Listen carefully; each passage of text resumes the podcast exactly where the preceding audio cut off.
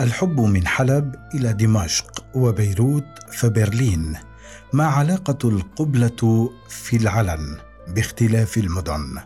ليس علم عمران المدن مقتصرا على مخطط للشوارع يحوي قطاعات المدينة فحسب بل إنه ينطلق أساسا ويصب في مجتمع السكان وعلاقتهم الإنسانية والاقتصادية والزمنية والمكانية وبما أن الحب بتجلياته المختلفة هو العمود الفقري للعلاقة بين الأفراد لأنه يتحكم بالرابط الذي يشد العائلات الحلقة الاجتماعية الأولى فلا بد أن ثمة علاقة بين الحب كعامل انثروبولوجي أساسي وتصميم المدينة العمراني وواقعها.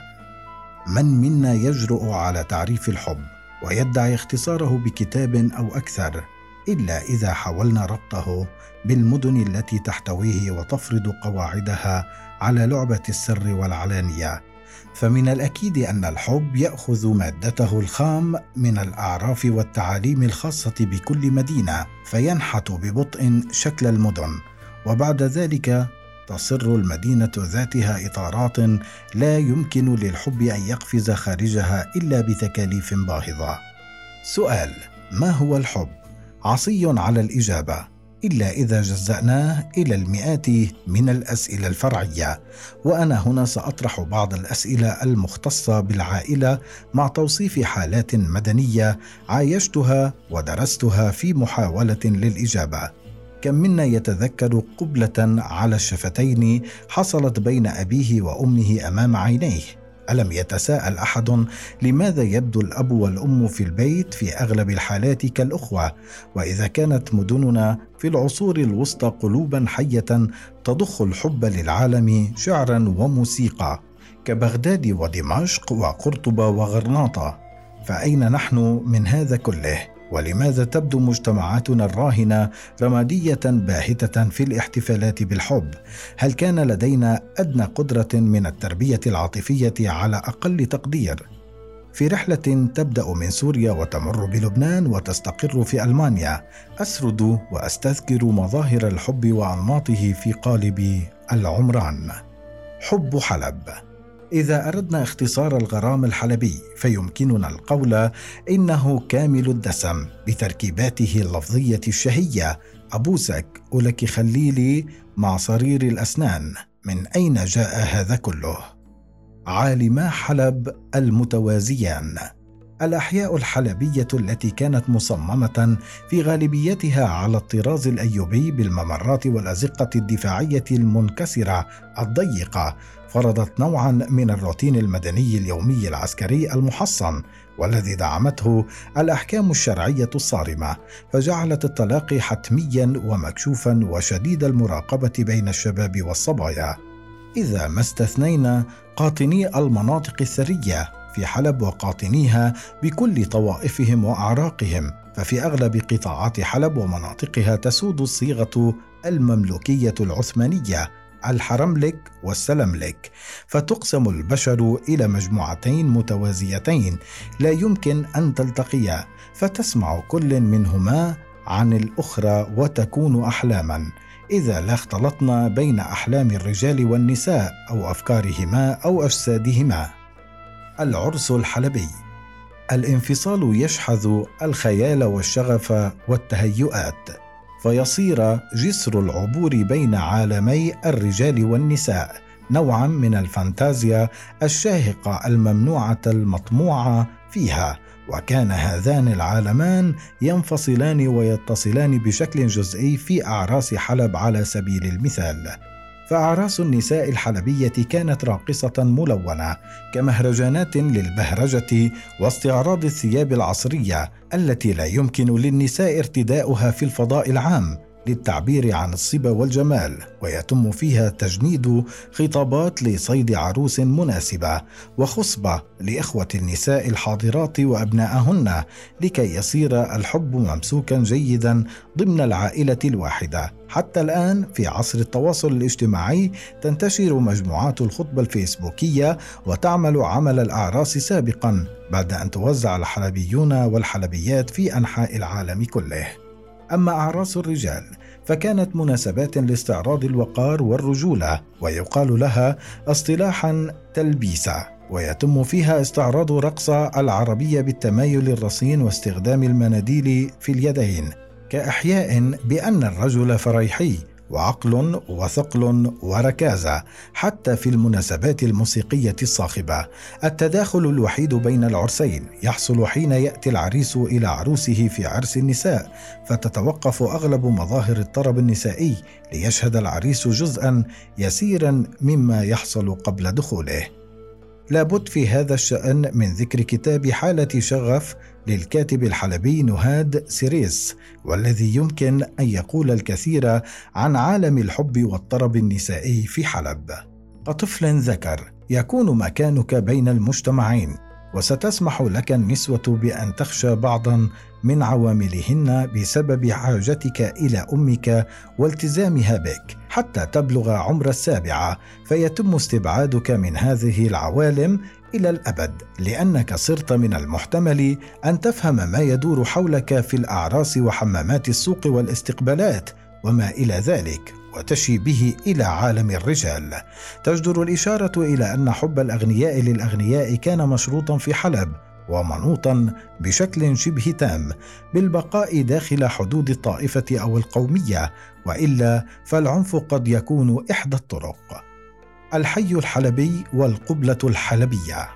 الحب كان في أحسن الأحيان حبيسا في الأماكن العامة بافتراض أن الطرفين قد توافقا عاطفيا وأرادا أن يتعانقا أو يمارسا الجنس في حالات نادرة يبقى حاجز أين سنفعلها؟ العائق الأكبر إذ إن الناس يعرفون بعضهم في الحي الواحد ويشون بسهولة عن ممارسة الرذيله وممارستها ويلاحقونهم ويحاصرونهم. كان الشباب والشابات في المدارس الثانوية التي كانت غير مختلطة في معظمها يقتنصون وقت الدخول أو الخروج من المدرسة ليلتقوا بطرق غير مباشرة ويتبادلوا النظرات والإيماءات وأرقام الهواتف والمواعيد والتمشيات في الأزقة الهادئة. من دون أن يجرؤ على تعدي خطوط المجتمع الحمراء إلا أن حماسة الشباب لم تعجز عن سرقة بعض القبلات والمداعبات في مداخل البنايات وفي خلتات حارات حلب القديمة وزوابيقها والتي لطالما طبع عشاق حلب أجسادهم على حجارتها ولم يكن صعبا على زائر قلعة حلب كشف أزواج العصافير وهي تتلفت يمنة ويسرة لتطمئن إلى أنها تستطيع تبادل القبل أو التلامس في محاولة لإشباع الشوق والعطش إلى الآخر. أما الجامعات والمعاهد فكانت مختلطة وعند أغلب الشباب والصبايا الفرصة الأولى لنظرة أكثر قربا إلى الجنس الآخر. حب دمشق. تقسيم دمشق عمرانيا وتاريخ تطويرها. أعقد بكثير من تقسيم حلب ولكن في بعض الجوانب ينسحب عليها ما ينسحب على حلب في الصورة العامة سواء في مجتمع الشام العربي أو الكردي المسلم أو المسيحي السني أو العلوي أو الدرزي. لن أطيل الحديث عن القواسم المشتركة للحب بين دمشق وحلب. ولكن ما يبعد دمشق عن حلب أو عن أي مدينة سورية أخرى كونها متروبولا كبيرا بحكم أنها العاصمة. يحتوي الكثير من الغرباء والغريبات المقيمين خارج حدود سيطرة أهاليهم وهم أساس طلبة الجامعات وطالباتها الذين كونوا فقاعات جغرافية من الشغف مثل المدينة الجامعية والشعلان وجزء من سوارجة وباب شرقي والقصاع وجرمان في الضواحي. والجديدة على أطراف المدينة العجوز ما جعل من مناطق عدة فيها شرايين تضخ انعتاقا وحرية ومجاهرة بالحب والقبل الفموية حتى أن مبدأ المساكنة بدأ في الرواج وطفوا فوق السطح. المساحات العامة كالقشلة وباب شرقي وباب توما ومقاهيها الخلابة. كانت مسارح حب دافئة وحارة. في بعض الأحيان لا تخلو من المغامرات والإثارة مع معدل خوف قليل نسبيا عن مدن سوريا الأخرى. يمكن سرقة القبلات في حارات دمشق وفي المناطق المتطرفة كمشروع دمر والضاحية. حتى أن قمة قاسيون كانت مسرحا حيث يمكن أن نرى بين الحين والآخر سيارات مركونة تهتز وحتى أن المثليين والمثليات جنسيا في مجتمع دمشق وجدوا في هذه الفقاعات الحرة ملاذا آمنا نسبيا يقبلهم ويعترف ببعض حقوقهم الأساسية. الغزل الدمشقي. على عكس حلب كان الغزل الدمشقي انسيابيا وناعما وحاسما جدا. فيه الكثير من الاهتمام والتدليل الدمث من دون أسئلة وفيه الكثير من الأمنيات المصيرية. تشكل اسي وتؤبر عظامي دلالة على تنمي العمر الطويل للمحبوبة أو المحبوب وكناية عن الإيثار والتضحية. فالشوام حكوجيون كما يقال عنهم ألسنتهم تقطر عسلا ولعل طبيعة المدينة التي كانت مليئة بالأنهار والحدائق قبل أن يجففها العصر الحالي عن بكرة أبيها كانت قد سببت هذه الكياسة الموجودة لدى الشاميين والشاميات. كان الحب في دمشق أكثر عبورا للطوائف والأعراق منه في المدن السورية الأخرى. حب بيروت بيروت حصان المدن العربية الأسود. فيما يتعلق بالحب فقد كانت وما تزال على الرغم من أيامها الصعبة الحالية برايي رائدة فيه. تخطيطها العشوائي الحالي يتسم بالتسامح مع العشاق كلما اقترب الحب من مركز المدينة ولكنه وبسبب استقطاب الحرب الأهلية المنصرمة ينكفئ ليصير مرتبطا بشكل أكبر بالعادات والتقاليد كلما ابتعدنا عن المركز إلى بيروت الغربية والشرقية والضاحية الجنوبية تفيض مقاهي بيروت في الحمراء والجميزه وبدار والداون تاون وباراتها وشوارعها بالعشاق من كافة الانتماءات الطائفية العرقية في لبنان حتى أن المراقب يستطيع رؤية الكثير من السياح العرب والمسلمين ينعمون مع شركائهم وشركاتهم بسهولة الحب العلني من دون رقيب اجتماعي في مدينة تضج بالأفكار والنظريات الاجتماعية الجديدة والمترجمة من الدول المتقدمة. مدينة بحرية مليئة بالمتناقضات وطقس معتدل لطيف أغلب أيام السنة يغري بالحب ويباركه لا سيما في المناطق الوسطية فيها إذ أن الجميز والحمراء على سبيل المثال كانتا عالمين متكاملين مفعمين بالأنشطة الثقافية والفنية والعشقية. الثقافة والفن والعشق الترويكا المثالية لبيروت التي تهديها للمقيمة والمقيم والوافدة والوافد. أماكن كثيرة مثل دار المصور ومزيان وزنجبيل وراديو بيروت وأم نزيه كانت أكثر من حانات أو مطاعم أو طاولات وكانت منهلا للاجتماعات الحميمة والمواعيد الواعدة. وتؤدي بالكثير إلى الوقوع في الحب. لا أدري ما كانت عليه بيروت قبل أن أسكنها بعد هجرتي من سوريا ولكني قرأت وسمعت وشهدت مظاهر للحب في شارع الحمراء مثلا في بيروت في مرحلة ما قبل الحرب الأهلية وسمعت الكثيرين من البيروتيين والبيروتيات يتغزلون بماضي المدينة ما قبل الحرب الأهلية إذ يؤكدون أنها كانت أكثر انفتاحا على الحب. والتيارات اليسارية اليساريه والليبرالية كانت تضخ الحرارة في أجوائها لتستحق عن جدارة لقب باريس الشرق. الحب السوري والعربي القبلة العلنية المظلومة. رأيت القليل من الرجال في مدننا السوريه والعربيه عموما قد أقدموا على تبادل الحب بالعناق والتقبيل العلني مع زوجاتهم على الرغم من شرعية هذا الحب. لأسباب لم أكن أفهمها في الماضي وكنت أظن أنه نوعا من الحياء العام الذي لا يصح أن يخدش حتى أن أغلب الرجال كما كنت ألاحظ يعافون تسمية زوجاتهم بحبيبتي أمام أقرب الناس إليهم ولكني أزعم أني استطعت أن أخرج أسئلتي من قالبها الساذج وأن أعزو ذلك بيقين تام إلى الهرمية السلطوية الذكورية العائلية التي ترى أن التعبير الصريح عن الحب يظهر رقة الأبوين وضعفهما ويذهب الهيبة والرعب. إنها طريقة التربية الأكثر شيوعا أمام الأولاد. خارج نطاق العائلة وأمام المجتمع وفي الشوارع. أعزو الكتمان والتحفظ واستهجان القبلة بين الأزواج إلى هشاشة الذكور برايي والتي تخشى إظهار الشريكة كمحطة للحب وفاعلة فيه لئلا يطمع ذلك فيها ذكور المجموعة والدليل على ذلك أن الرجل النمطي كما رأيت لا يتورع عن عناق صاحبته وتقبيلها أمام وسط يسمح له بذلك. أما مع امرأته وحين يخرج التواصل من غرفة النوم إلى الحيز العام فيتجنب أي فعل يتيح للمجموعة رؤية أفعال امرأته الحميمة ويهدم صورتها كأم الأولاد للحفاظ عليها كمثل أعلى للعفة بتجاهل تام لحاجتها الجسدية والنفسية في الاعتراف بها كشريكة مساوية في الإنسانية والهوى. حب برلين أخرج إلى أوروبا وقد طالعتني أغلب مدنها الرئيسية بأجوبة وأسئلة جديدة إذا كانت باريس وروما عاصمتي الموضة وفرانكفورت عاصمة المال في أوروبا فإن برلين بلا شك هي عاصمة أنماط الحب ونظرياته وفلسفته في العالم إذ إن جزءا ضخما قد يصل إلى نصف التراث الفلسفي العالمي الحديث في علم النفس العاطفي.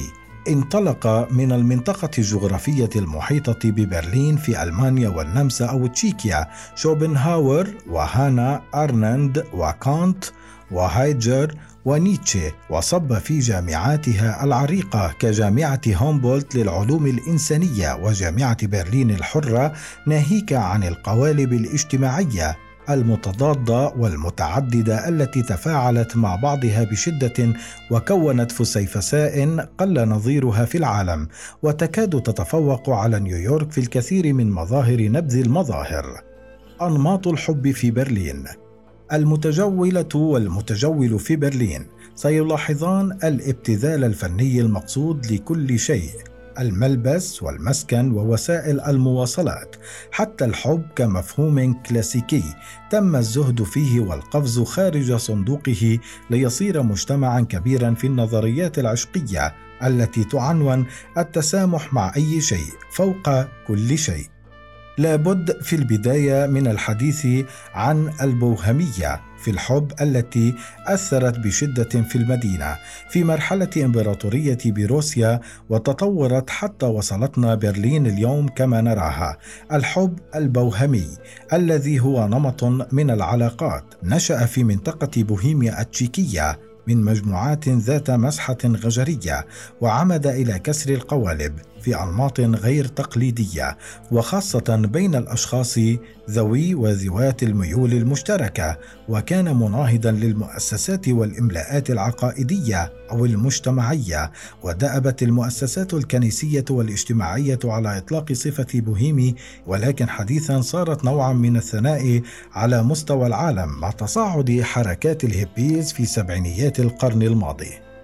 ظل الحب البوهيمي ناشطا ومشاكسا في دول شرق أوروبا كلها ويمكن أن نراه في تجمعات وحركات ضمنية لها وزنها الاجتماعي كحركة ثقافة الجسد الحر في شرق ألمانيا التي تجد في برلين قاعدتها الأساسية. نمط الحب الموازي الرائج في برلين والمرتبط بالبوهيمية في بعض النقاط هو النمط الليبرالي التوافقي كما كتبت جريدة ديزات في إحدى افتتاحياتها الذي ينفصل عنها في عدائها للمؤسسات وينادي بشكل رئيسي بتحرير العاطفة والميول من الضوابط الاجتماعية ولكن آمن بدور المؤسسات في تحقيق ذلك فيها كثيرون الليبرالية العقلانية الألمانية دعت إلى تحرير الجسد بشكل كامل من كل القيود الاجتماعية أو الدينية وتوزيع الحب بالتساوي على الرجال والنساء العابرين والعابرات جنسيا والمثليين والمثليات وغير المنصاعين. والمنصاعات للثنائيات الجندرية وسن القوانين والأنظمة والمشاركة في الحياة السياسية لتغيير ذلك ولعل حزب الخضر المشارك في الحكم وبعض أحزاب السياسة الصغيرة تمثيل مهم لهذا التوجه. ولا بد من ذكر الحب الكاثوليكي التقليدي الذي تراجع بشكل كبير في برلين في السنوات الخمسين الأخيرة وصار معتنقوه يحرصون على الهرب إلى خارج برلين التي صارت تعد مرهقة شرق برلين وغربها وعلى الرغم من إعادة توحيدها قبل ثلاثين عاما إلا أنهما لا يزالان يتميزان بشكل عضوي في شكل الحب وتجلياته فبرلين الشرقية التي تشبه براغ كثيرا في نمط عماراتها تشبهها أيضا في مقدار بوهيمي ساكنيها إذ إن الشرق يحوي أكبر تجمعات حركية ثقافة الجسد الحر السكنية ففي برلين الشرقية تتحصن أعرق نوادي برلين الليلية ذات السمعة العالمية بيرغهاين ضمن نسيج عمراني في الهيبيز يلفه ويلتف به وبيرغهاين رمز من رموز تحرير الجسد على مستوى العالم وفيه يكون للزوار التعبير عن كل طرائقهم في الحب وتجريد الجسد منذ التسعينات. بينما برلين الغربية لا زالت في معظمها تقتصر على الطابع الهادئ العائلي مع تدخلات شديدة مع الشرق. فلا نرى في الغرب احتفالات بالحب بالزخم البوهيمي والعقلاني ذاته إلا ما تم افتتاحه حديثا أو ما ينظم من مهرجانات. من حلب إلى برلين. أطياف كثيرة عاصرت تفاصيلها وكنت أجهد في ربطها بموروثي الشخصي ونضالات ونضالات أصدقائي وصديقاتي في سوريا. كانت ولا زالت تتركز على الحصول على فسحتنا في الحرية واستقلالية القرار وتضمن لنا عيش هذه الحياة القصيرة بكل أبعادها وتجريب ما من حقنا تجريبه. ولكن لا غنى عن حرارة حلب ودمشق ودفئهما وفانتزيتهما بالنسبة لي في كثير من التفاصيل مع الأمل بأن تتحقق المساواة الحقيقية بين مكونات المجتمع من ناحية الشغف إذ كانت أمنيتي قبل كل هذه الرحلة ولم تتغير حتى الآن أن نتحلى جميعا بالتسامح الحقيقي ونسمح بأن تتزاوج كل هذه الأنماط. في مكان واحد يعترف بوجود كل الناس ويحترم خصوصية كل فرد من أقصى الأحادية الكلاسيكية إلى أقصى التعدد والتحرر والتجديد.